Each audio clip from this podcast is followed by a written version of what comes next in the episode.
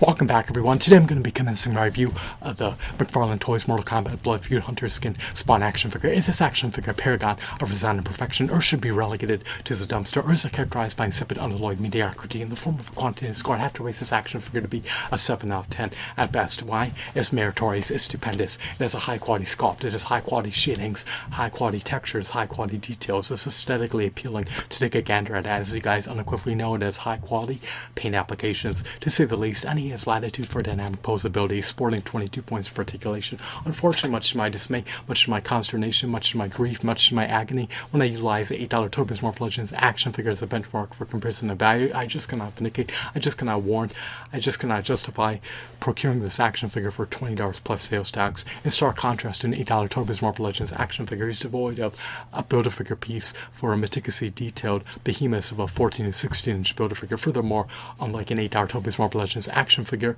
he is devoid of a comic book. Unlike an 8 hour Toby's Marvel Legends action figure, this Spawn action figure doesn't come bundled with additional figures. If you recollect, the 8 hour Toby's Marvel Legends Silver Surfer action figure came bundled with a Howard the Duck action figure. The 8 hour Toby's Marvel Legends Deadpool action figure came bundled with a dual action figure. So if they're going to charge 250% the retail price of an 8 hour Toby's Marvel Legends action figure, then they should add in at least 250% more value. Fortunately, much to my relief, this action figure stands roughly 7 inches tall, so he coincides Emily well with the prodigious 67 inch action figure collection. Furthermore, his deco is aesthetically appealing to take a gander at. He's more or less a novelty item, and he comes with an axe so he can cleave his adversaries to death as well as a stand so he can hopefully stand firm on your shelf and not succumb to tumbling over the shelf. I do love his cape. I do love his deco. I do love his design. I do love his forearm guards, to say the least. But um, for twenty dollars plus sales tax, he should come bundled with a multitude of Build-A-Figure pieces, a multitude of comic books, as well as additional figures. Fortunately, much to my relief, he does emulate his Mortal Kombat 11 video game counterpart.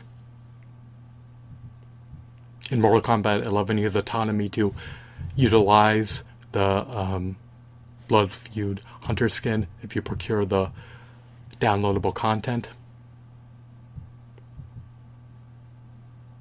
I have no major gripes appertaining to this figure. I just would have hoped that the price point would be $8 or less and that he would have came bundled with interchangeable heads, additional armaments, additional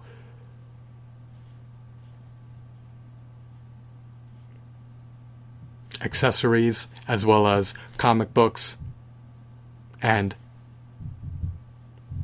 additional figures. So, for $20 plus sales tax, this figure unequivocally does command a lofty, hefty, exorbitant, steep premium price. However, if you're an avid, devout Mortal Kombat fan, then perhaps it would behoove you to buy this figure, especially with money to splurge with. He has blood splattered on him. He's intimidating. He looks like he's poised for battle. He's ready and rearing to enter the fray and cleave his adversaries to death. He looks like he's preordained to beat them to bloody pulp and give them a trouncing. Anyone who comes in contact with him, anyone who's within his vicinity, will get severed, dismembered, and eradicated. Is Spawn omnipotent? Presumably not, but He's a powerful adversary, and